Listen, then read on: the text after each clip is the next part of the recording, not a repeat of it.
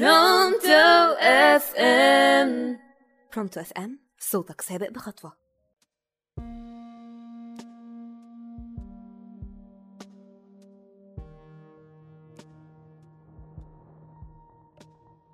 يا مساء الخير متابعينا الكرام ومستمعينا من كل مكان معاكم دعاء صابر على راديو برونتو FM وأولى حلقات برنامجنا سايكودو. قبل ما ندخل في موضوع حلقة النهاردة خلونا ناخد نبذة عن الفكرة اللي بيقدمها برنامجنا. باختصار سايكودو برنامج بيناقش مشاكل نفسية قد تكون منتشرة بشكل كبير بس مش عارفين ليها تفسير أو مش على دراية بيها أصلا. هنحاول سوا نحلها ونعرض بعض الحيل والحلول اللي هتساعدنا نحل المشكلة أو على الأقل نتأقلم بشكل صحي معاها.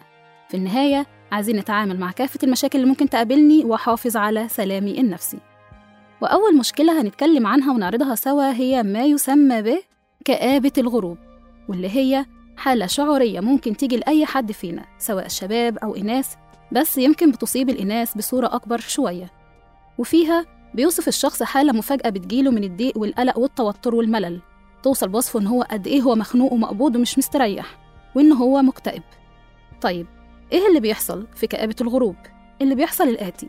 المشاعر اللي كامنة جوانا للحزن والخوف والتوتر بيتم تحفيزها بطريقة أو بأخرى وبتكون في أقوى صورة ليها وقت الغروب.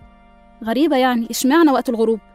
بعض المختصين فسروا ده وقالوا إن أي إنسان مننا بيبدأ النهار بمنتهى النشاط وده طبعا بعد فترة نوم وراحة فبينشغل عن همومه وتوتراته سواء بقى في الشغل في الدراسة في تعاملاته مع الناس في المشاكل اليومية وهكذا في نهاية اليوم بيبدأ يرجع الإنسان من مشاغله المختلفة واللي كانت لهياه طول النهار ويبدأ ينفرد بنفسه مرة تانية ويلاقي نفسه بيواجه همومه وتوتراته وكمان بيحاول يلاقي لها حلول ويبدأ تدريجيا يشعر بالحزن والقلق ويدخل في مود اكتئاب. ومع تكرار ده يوميا يبدأ الإنسان يربط مشاعره بغروب الشمس. طيب تفتكروا إيه الحل؟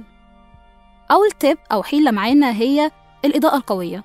أول ما ألاقي الشمس بدأت تغيم ما سيبش نفسي أقعد في مكان فيه ضلمة أبدأ أنور كل الأضواء اللي حواليا وأسيب نفسي في إضاءة كافية وإضاءة قوية. تاني حاجة أقدر أخصص الوقت ده لأي نشاط أنا بحبه.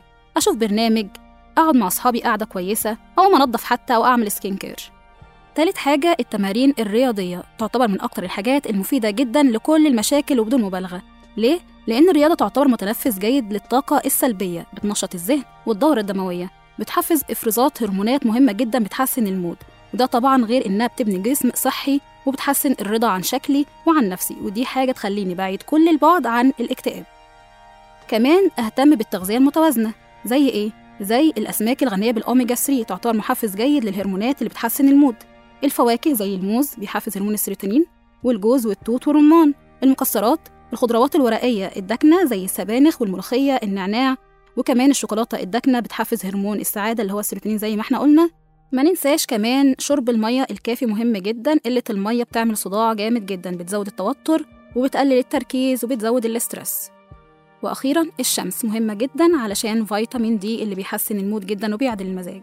بكده نكون خلصنا حلقتنا النهاردة والأسبوع الجاي إن شاء الله في نفس الميعاد من سايكودو. معايا أنا دعاء صابر. سلام.